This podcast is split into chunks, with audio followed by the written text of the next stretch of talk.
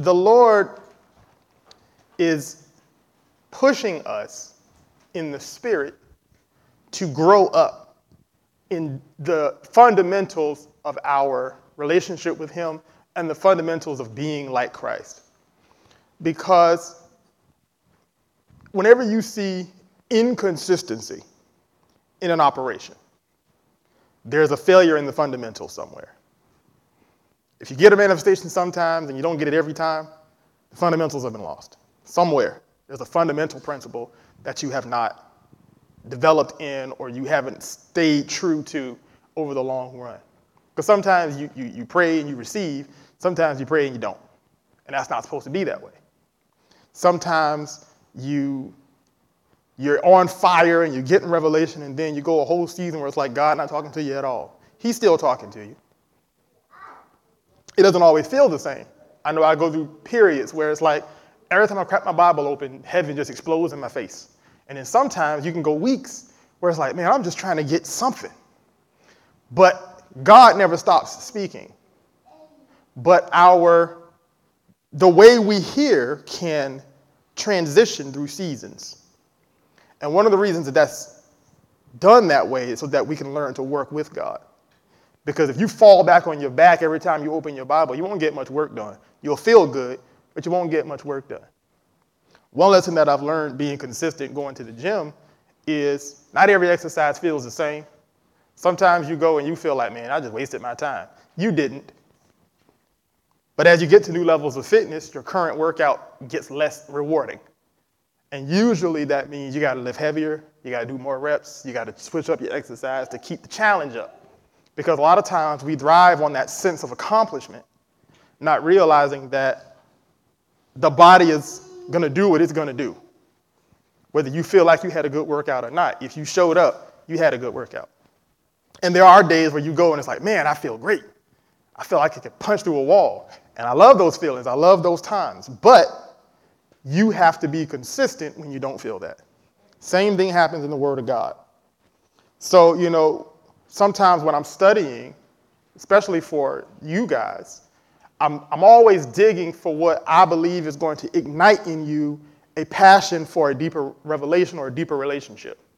And sometimes it just feels very informational. And then sometimes I know, I say, I know when I, when I say this, they're going they gonna go crazy with this. I love it. And then sometimes it's like, I'm just giving you information. But the Word of God is the same Word of God, no matter how it makes you feel. And you respond to the Word regardless of whether it made you jump or not. Because if you study it and if you stay true to it and if you stay consistent with it, it is planting, it is developing a root system in your heart, and it is transforming you. But you won't always feel it, you start to know it. And then it becomes your identity. I could ask anybody in this room, when's the last time you felt like yourself? And you really couldn't articulate it because you've been yourself your whole life. But you don't struggle with your identity because it's who you are, no matter how you feel. So be mindful that not every lesson is going to be a, wow, I see heaven cracked open lesson. Sometimes it's really just teaching you something. And then we'll have those moments where it's like, man, we can blow this roof off. And I love those moments, but I also love the teaching ones. Tonight is going to be a teaching one. And if you love good teaching, you're in the right place. I'm going to say there's almost the exact same scriptures that Pastor Diana said. Let's go to 1 Peter. I'm not even going to pretend. Let's go to 1 Peter. Let's go to chapter 3.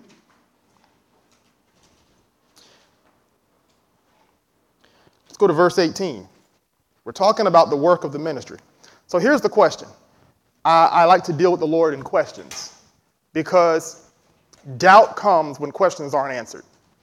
So I'm always asking God questions because that helps me to combat doubt, which is the seed of unbelief.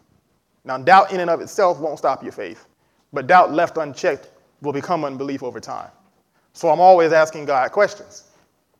And when He has ordained that it's not important for me to know, he'll tell me. But until then, I'm going to ask. So my, so my question was, Lord, what is the purpose of the church in the earth? Now, that's kind of an obvious question, right? We think we know the answer to that. We think we know the answer, the answer to the purpose of the church in the earth. Because Well, it's to win souls for Christ. Okay. What else?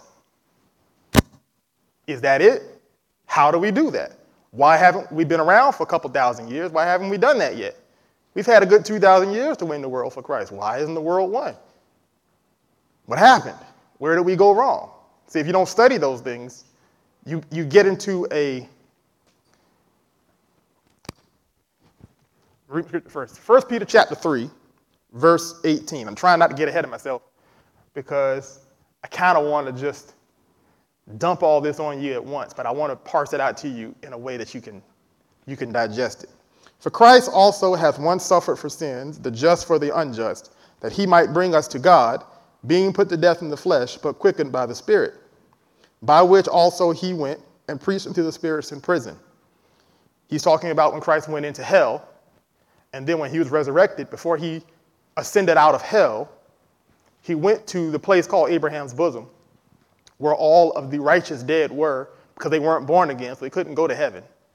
But they had followed the law, or they had a relationship with God in the Old Testament. And so they didn't go into the suffering part of hell. They went into what was called paradise, which is where if you had faith in God, but you were not born again, you were there until the Messiah could come and bring you out. And it was a prison for the soul, but it wasn't the torture of hell which sometime were disobedient when once the long suffering of God waited in the days of Noah while the ark was preparing, wherein few, that is, eight souls, were saved by water. And that's a whole historical thing. The like figure whereunto even baptism doth also now save us, not the putting away of the filth of the flesh, but the answer of a good conscience toward God by the resurrection of Jesus Christ. Here's, here's the point we're trying to get to. Who is gone into heaven and is on the right hand of God, angels and authorities and powers being made subject unto him. Keep, keep a pin on that, verse 22. Jesus has gone into heaven and is on the right hand of God, angels and authorities and powers being made subject unto him. Now I go to Ephesians chapter 6. We were just here on Sunday, so you should still know where it is.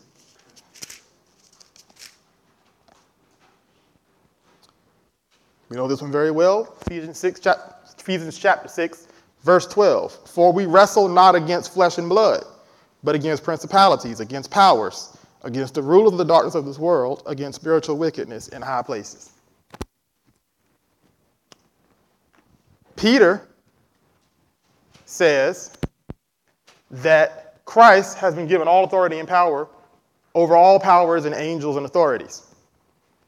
Paul says we wrestle against principalities, powers, and rulers of darkness, the same authorities.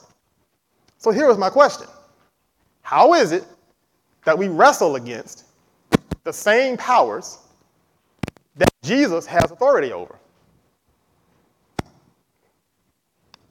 I guess that's me. Maybe my batteries, I don't know. How is it that we wrestle against the same powers Hold on for technical difficulties. No, no, no, I'm gonna keep, I'm gonna keep the lapel on. I'm all right. It might just be a cable thing. How is it that we wrestle against the same authorities that Jesus has authority over? That was my question. And what is the role of the church when it comes to those things? See, if you don't understand how this thing is set up, spiritual warfare is very difficult. Most of us don't understand spiritual warfare because we don't understand our place in the spiritual hierarchy.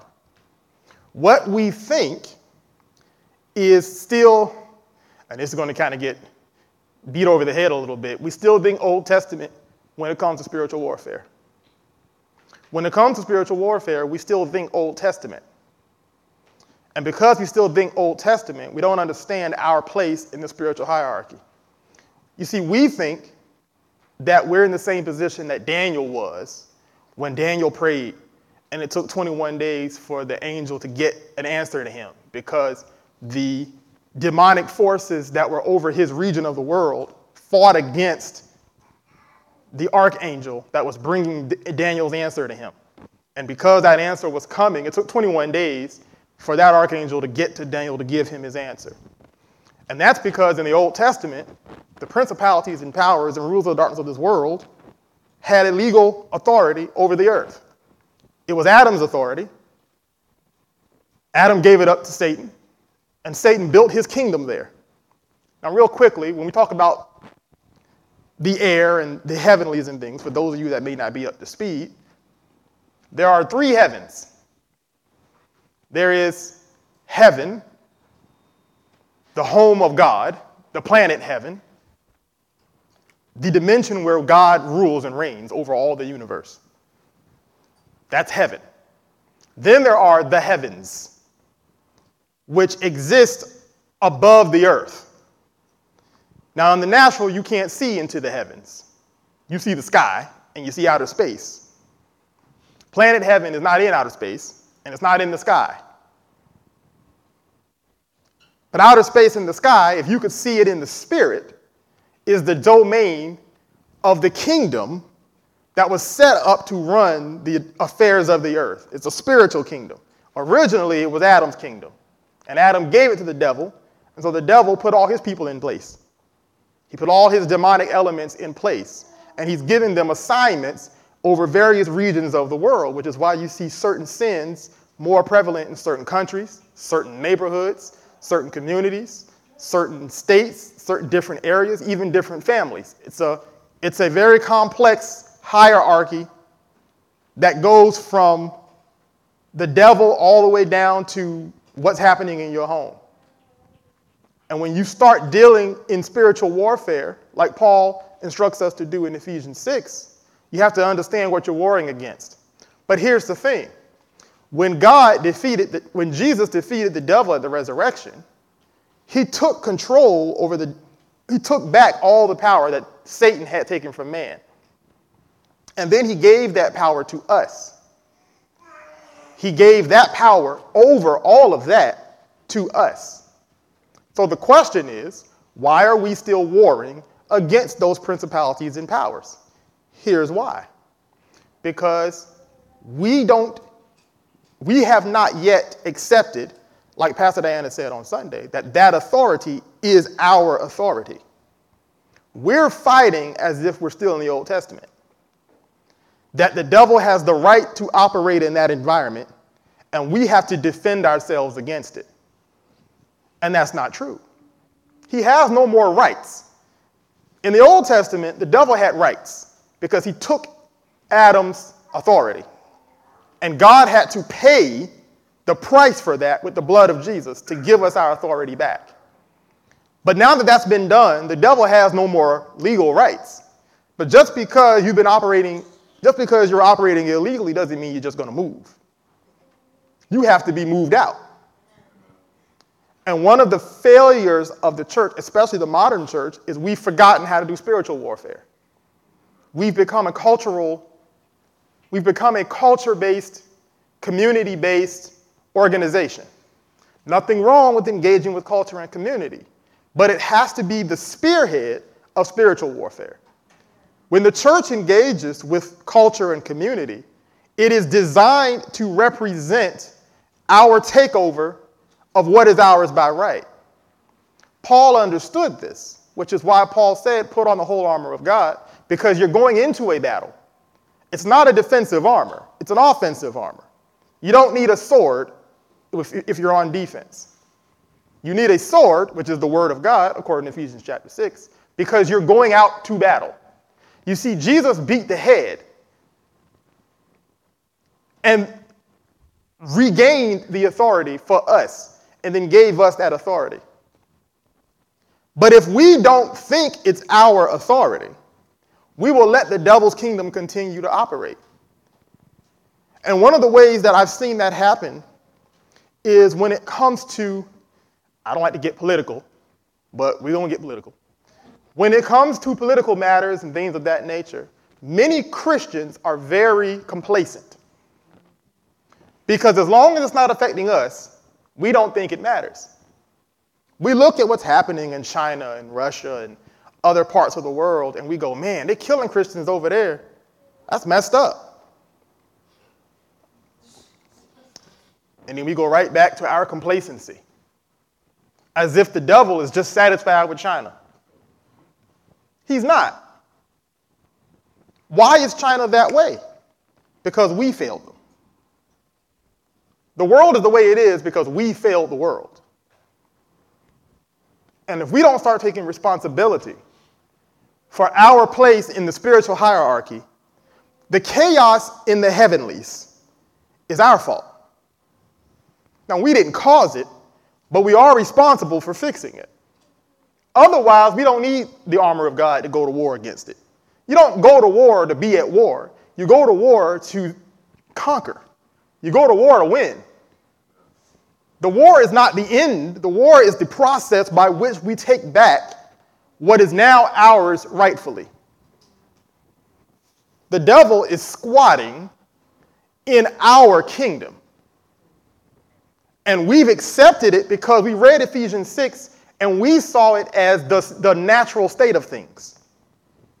Oh, we wrestle against those powers and rulers of darkness, therefore, that's the way it's supposed to be. No, Paul wasn't saying that's the way it's supposed to be. He's saying that's the way it is. Because when Paul wrote this, the church had just got started. And there was a lot of work to be done. And he was equipping the Ephesian church to do the work. If Paul knew that 2,000 years later we'd still be there, he might have wrote something a little different. There are victories we should have long won and held on to because Christ already gave us the head. He gave us the green light to go into that kingdom and take it back. These regions of the world where people are suffering shouldn't be this way 2,000 years after Christ has ascended and given us his power. And just because generations prior to us have dropped the ball and failed does not mean we get to do that. We don't get to continue the culture of spiritual failure. We have to master spiritual warfare. The primary purpose of the church, here's the thing Jesus' church, who we are, is Jesus' body in the earth. Now, when Jesus was in the earth as a man, he exercised dominion over every demon he encountered. He never questioned the natural order of things. The natural order was him in charge, he gets what he wants, and they don't get a say. No demon ever approached Jesus. Jesus never approached a demon, and they had a compromise. Jesus said, This is what you will do, this is what you will not do. And they didn't get a, they didn't get a vote. It wasn't, well, you know, the madman of Gadara has been over there a long time. That's just Gadara. Jesus said, I'm going over there. And when I go over there, I don't care how crazy. Let's go there. I want to show you something. I'm going to the other scripture, Mama. So don't be mad at me. Let's go to Mark chapter 5. We're going to talk about spiritual warfare. This is the core value of the church. We have to, re- we have to re-establish what the church's primary mission is. Because food banks and, and, and children's churches and, and community outreaches are all great. Churches should be doing those things. Nothing wrong with that. That's a part of our commission. But it rests on the strength of our spiritual warfare capability. You see, in the absence of proper spiritual warfare, you will only judge the success of a church by its size. You will only judge the success of a church by its prominence because you're not looking into the spirit. You're looking into the natural and you're saying, well, we don't have a building like they have a building, or we don't have a ministry like they have a ministry, or we don't have the, the numbers that these people have because you think that's what makes a church successful. And you think that's the marker of a successful ministry. But Jesus' ministry began and ended with spiritual warfare. And the commission to carry out his mandate to take back the heavenlies was left to us. It was left to us. And we cannot coexist peacefully with the darkness of this world and call ourselves the children of the light. We can't let Hollywood stay the way it is and call ourselves children of the light just because it's not over here. Because look at how they invade once you allow it. Pastor Diana said, anything you're willing to live with, you can't get rid of. I like to put it this way anything you're willing to live with, you'll die with. Anything you're willing to live with, you'll die with. Because the devil's, you give him an inch, he'll take a mile. The Bible says, give no place to the devil. That means every place the devil has was given to him. Because if we're commanded not to give him a place, we must have the ability to deny him a place. So if he has a place, it's a place we gave him. That's simple enough. It makes sense to me, right? I want to put some fire under you to get spiritually warfare minded. And we're going to talk about some elements of spiritual warfare that we've kind of forgotten about or swept under the rug or never attended to because we think it makes us sound crazy. Well, everything spiritual sounds crazy in the natural. That's the whole point.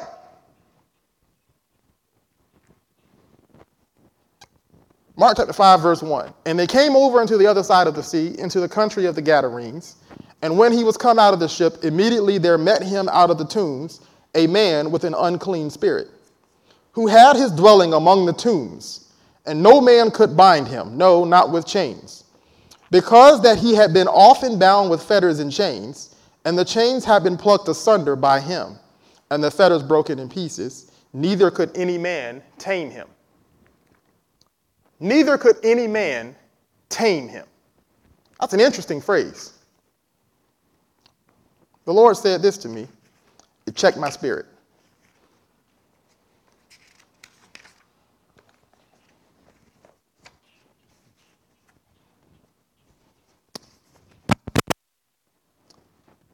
Neither could any man tame him. The Lord said, and if you're taking notes, write this down. He said, demonic possession and demonic control is characterized by a lack of discipline. When you cannot tame an undisciplined environment, you are dealing with demonic activity.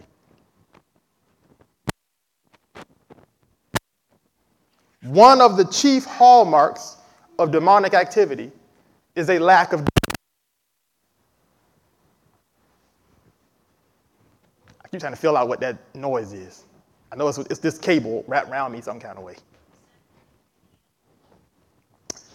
And so what happens? It's a good reminder. a lack of discipline, spiritual and natural discipline, accompanies demonic activity. You see, when we think of the word demonic, now I know when I was growing up, forgive me, mother. Forgive me, father. When I was growing up, just about everything on TV was demonic.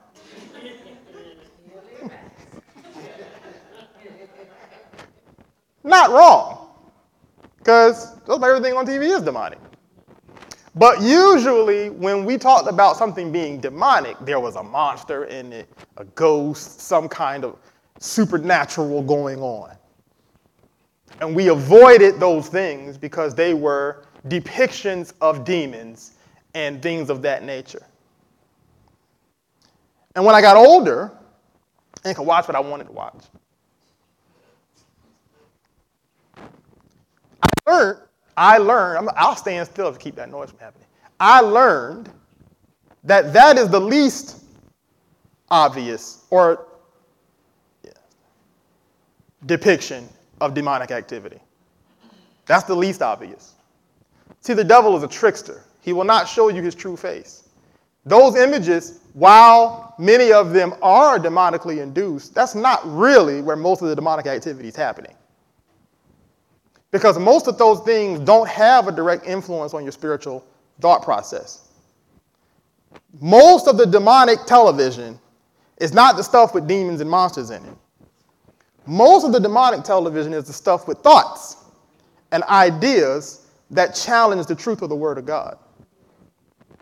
And they can come in the form of things that look absolutely normal talk shows and, and TV programs about life and, and various, I don't know, dramas and comedies and things of that nature that introduce ideology. There's a lot of talk about ideology. And what happens is a lot of parents are shutting off the, the violence and the sex and the blatant demonic depictions of things because they say, I'm protecting my kids. but they're letting their children watch things that are teaching them ideologies that go against the Word of God. And they're not checking that stuff. Many of the things we weren't allowed to watch as children weren't demonic visually, but they had a spirit on it that because my parents did a lot of spiritual warfare and were very spiritually sensitive, they were sensitive to the spirit on things, even if the thing itself was harmless, quote unquote. Because their number one concern, and I appreciate this about them to this day, their number one concern was that we were not absorbing ideologies that challenged the Word of God.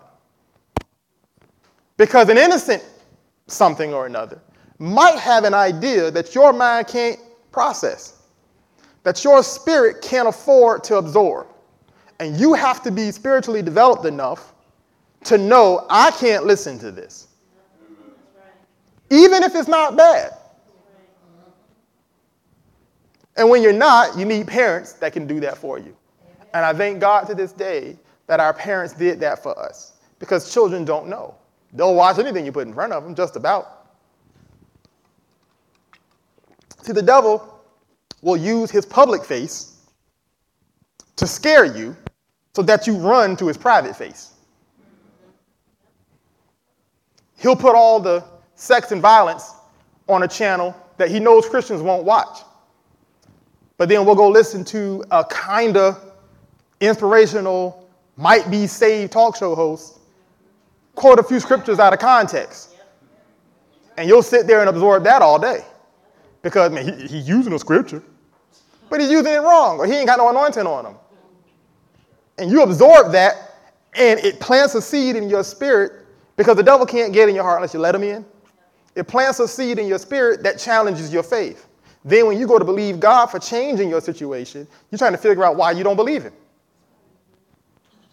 Because there's some kind of inspirational thing that's been affecting your perspective of the kingdom of God that didn't have no sex, no violence, no drugs, no monsters in it. You're better off watching the monsters. Because at least you put up a defense when you see that. That ain't real. That ain't, that ain't right. That ain't real. You watch that, and most spiritually developed people can see that and it not do the same amount of damage. I'm not, saying, I'm not authorizing anything. I'm just saying, most of the time we have a spiritual defense up when we see something that's obviously a certain thing. It's the inobvious stuff that does the most damage. Because the devil just wants to get in. And he'll get in on something that's got scripture in it. Look, the devil tried to tempt God with scripture. The devil went to Jesus in the wilderness and quoted scripture to him to get Jesus to do the wrong thing. He, he's not above using what you're used to. He's not above using music you like, gospel artists. You know, that's my, that's my pet project right there. That's my pet peeve. I'm in the music business. Most gospel musicians, most gospel artists ain't no more saved than you're better off listening to R&B, just to be honest with you. And I'm, I'm serious. And I'll tell you why. Because R&B got a job to do. Get you naked. And you know that's what R&B is for. That's what R&B's job is. So they don't mince words in R&B. They don't mince words. They tell you right up front, that's what we're trying to do. but most of this gospel music is trying to change your perspective of God. It's trying to change your mindset about God to something that is a lie. You're better off listening to R&B if you if you if you're born again and married. Because at least you can do the stuff in the song. That's all I'm to say about that. My mama's here. I got to keep it G rated. Well, she had, she, that's right. She had enough kids. She know what it is.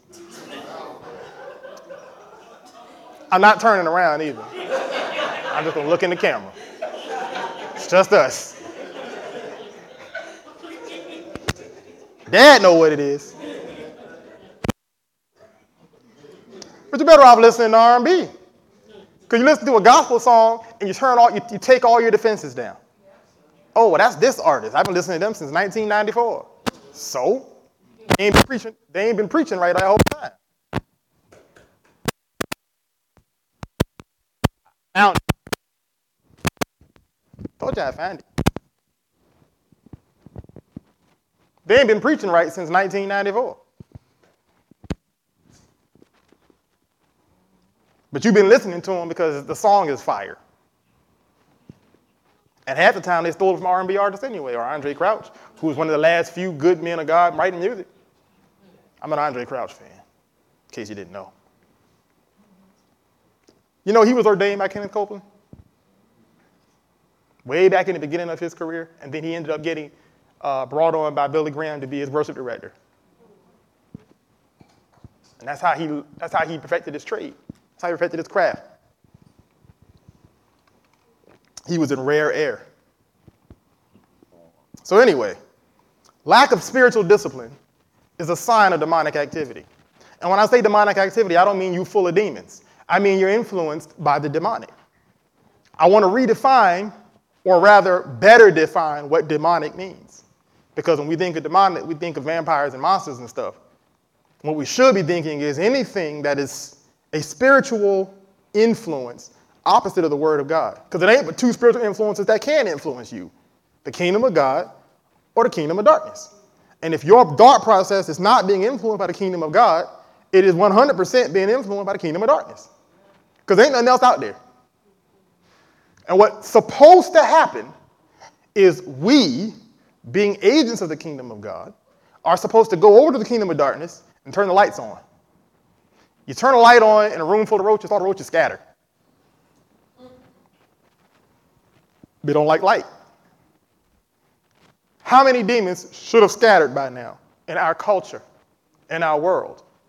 See, the devil don't mind you building something that looks and feels spiritual and churchy. He does not care. The devil's built more religions than the church ever has. He knows religion better than we ever will. The devil does not mind us having our little followings and having our little ministries. He doesn't care. You're not hurting him there if you're not doing spiritual warfare. I'll give you an example of spiritual warfare.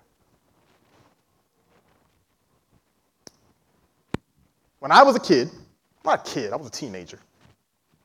And this is a practical example of spiritual warfare for those of you that have children. When I was early to mid teens, my father and I were in a little shop, but they sold like hair products and stuff. I forget what we were buying. And they were selling these, these, back in the day, every black kid had a big chain. It was fake because we didn't have no money, but it was a big chain. And I wanted a big chain. I had a friend who wore them all the time. He was cool. He wore them. I wanted one. And I asked my dad, to Dad, I want one of them chains. He said, No, you don't get them. And I was like, why not? He was like, you don't dress like that.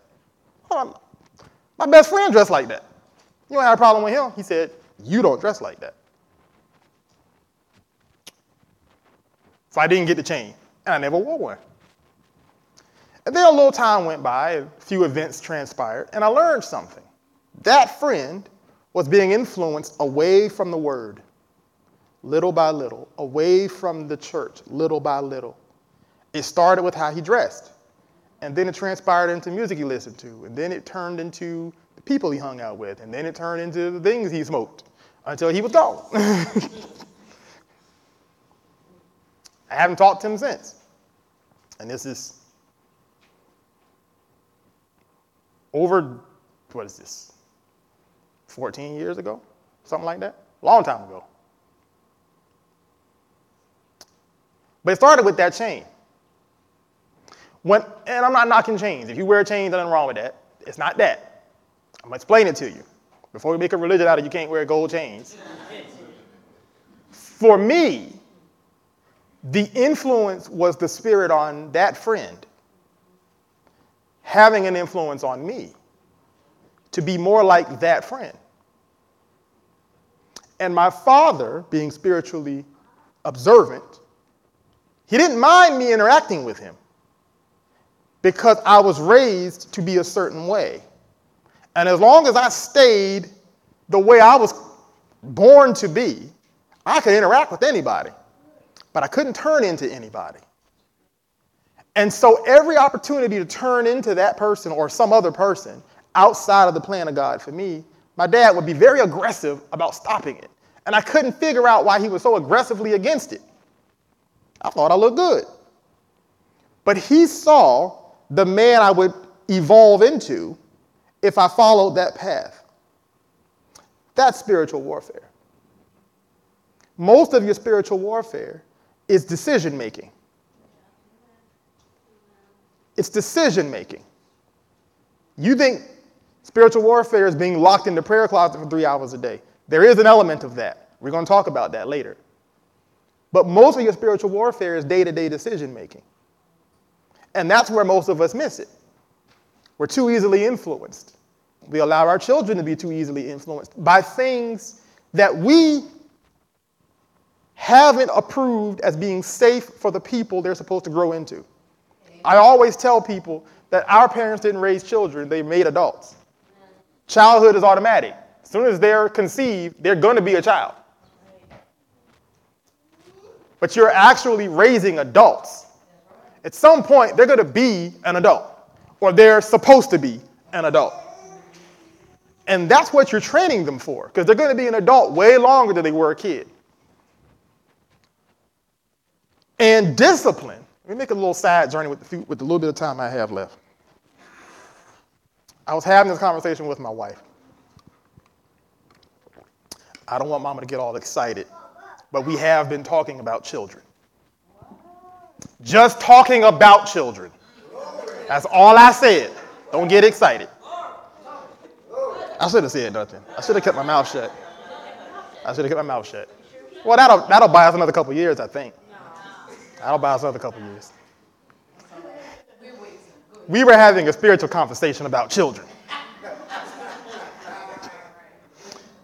And I made the observation that most believers mistake discipline and chastisement, and they're not the same thing.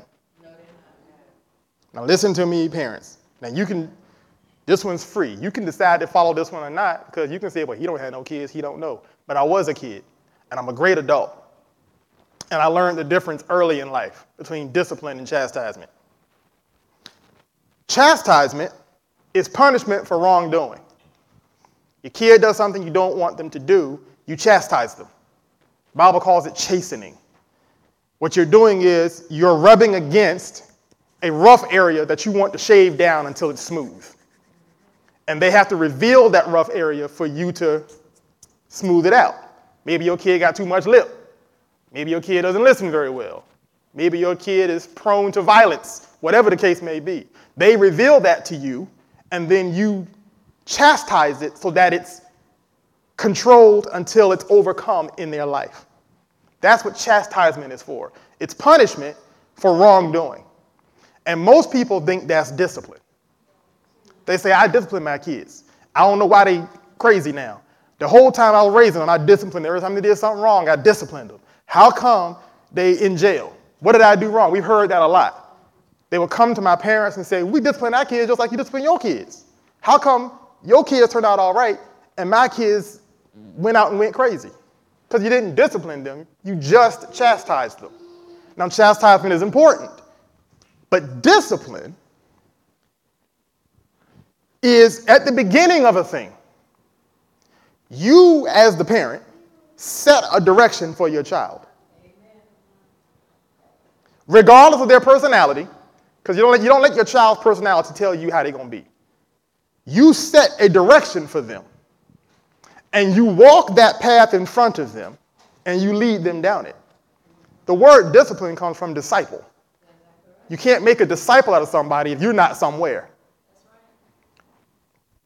Even if the kid's not doing anything wrong, you judge them by the path you set them on. Like that chain. There's a whole lot of guys wearing them chains, there's nothing wrong. But the path that my father and mother set me on didn't make room for that influence in me. So they chastised that tendency so that I could stay on the path they had laid out for me at the beginning of my life. They didn't wait for me to get into something and then figure out if it was okay for me. They established what would be okay for me by the plan God gave them about me when I was born. They went to God in the absence of my personality and said, Lord, who is this? And then they trained me to be what I am today. So there were things that were totally fine for other kids, not a sin, not against the kingdom of God, not against the word, that weren't fine for me because I was being trained to be something specific. I was being trained to be something particular. That's discipline. Now, oftentimes, discipline and chastisement will meet up because chastisement is a good tool for maintaining discipline. But when you go into the military, they don't just chastise you, they discipline you. And the reason they can discipline you is because they've had enough soldiers to know what a soldier's supposed to do. They've been in enough wars to know what a good soldier is supposed to look like. They're not making it up based on how you respond to it. When you go in, when you get off that bus, they've already figured out what your haircut gonna look like. They don't ask you, how do you like your hair? The freedom to style your own hair is earned through discipline. Adulthood is the reward for discipline. I have a wonderful marriage. I'm gonna get a little grown for a second, but not too grown. I enjoy sex. It's wonderful. It's beautiful. I love it. I have a beautiful wife. Takes very good care of me. But as a teenage boy, like every teenage boy who's ever breathed God's clean air, it's all I could think about. And my father, because he had been a teenage boy, this is why fathers are so important. Because women have never been teenage boys, so they don't know what goes through the mind of teenage boys, and oftentimes it freaks them out when they find out. Not my son, yes, your son. and everybody's son, including Jesus. He was a teenage boy once. Same thoughts challenged him. And good parenting and the word keeps that in check. It's not a sin until you sin, but you are going to be challenged with it. Especially my father. He was very aggressive with me about how I dealt with women and young ladies in my teenage years, my early 20s. Very aggressive. And I, could, I thought he went a little hard sometimes, a little overboard. But his thought process was this that is one thing that will destroy us, son. It'll destroy you. Now that I have passed the test of discipline, I can enjoy it to my heart's content. And you couldn't pay me to go back and be like all the other teenage boys and all the other young bachelors. You couldn't pay me to go back. I wouldn't go back. I wouldn't give this up for nothing. It's such an essential quality of my life because I passed the test. Now I have the freedom to cut my hair however I want. and I don't have warfare in my mind because discipline was laid out in front of me. If I was going to get off the path a little bit, a six foot four, 250 pound chastiser would pop out of the bushes and grab me in the neck. I have been pinned against the door more than once in my life. For those of you that knew dad at his prime, he was a big man and strong. I've, this is as big as I've ever been in my life. Never had a chance. They say, they say, don't fight your father. It wouldn't have mattered. Never had a chance. There was no point in my life where I could have took my dad, ever.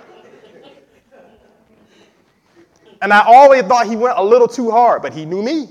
He said, drugs ain't gonna be your problem, man. You ain't gonna have a problem with drugs, drinking, partying. That's not your personality. But the women's.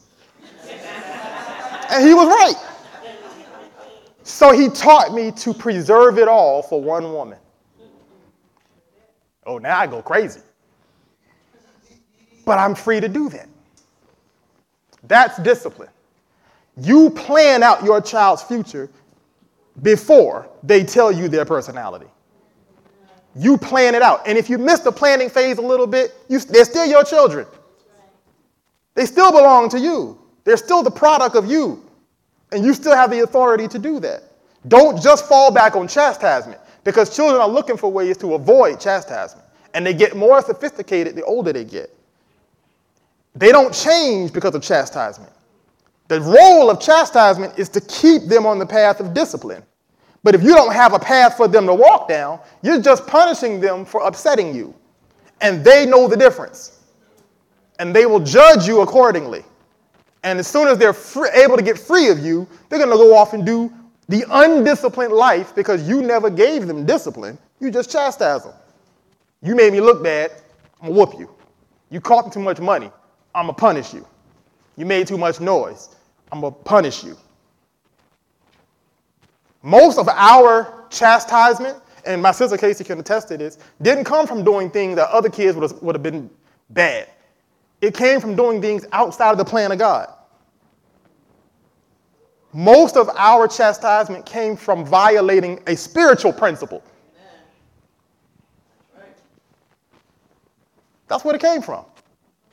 Won't no drugs, won't no smoking, won't no sex, won't none of that. It was, we not gonna pray today? Uh, no, sir. I got a curtain ride for that one when I was a kid. you don't want to thank God for these blessings? No, sir. And people thought we was crazy. They thought we were extreme. That's fine. They didn't leave no marks. But they set a direction in us. You couldn't. I love my childhood because I was spiritually secure. That's spiritual warfare 101. It's decision making. We're going to get into the prayer side of it later because I'm out of time. Am I out of time? Yeah, I got, I got two minutes. Just enough time to wrap. We're going to get into the, the, the, prayer side of it later. But the primary purpose of the church in the earth today, as it has been for the last 2,000 years, is to take that kingdom back. It's not to just wrestle with it indefinitely. And I want to I want to challenge that thought process because we've gotten too comfortable with the war. We've been in the war so long, we don't know what victory looks like. We've had moments like when this country was established. That was a moment for Christianity to thrive. And we got complacent because everybody in America was Christian for way too long. And Christian values were everywhere. And the Ten Commandments were on the steps of every courthouse. And you know, there was prayers in school. And everything closed on Sunday. And it looked like God was running this place. But the devil won't satisfy. So little by little, he took this from us. He took that from us. He took this. Knowing full well he didn't have a legal right to it. But we didn't know. You know what we said? We said, mm, that devil, mm, the world's going crazy. Mm, the world's going down. Like we don't live in this world. if it go down, it's going down around us. And then we built churches to protect ourselves from the world we're supposed to operate in. We're supposed to run this place. The devil lied to us about money and we believed it. This said money was evil. Okay, so if money's evil, he, he keep all the money and we be broke. Then we go to him when we need stuff. And then he tell us how to spend it. Read the book of Revelation, you find out that the world is supposed to go bankrupt, but there's a small remnant of people where all the wealth is going to be. We're supposed to be that remnant. I'm going to get in Revelation one of these days, but not tonight. Amen.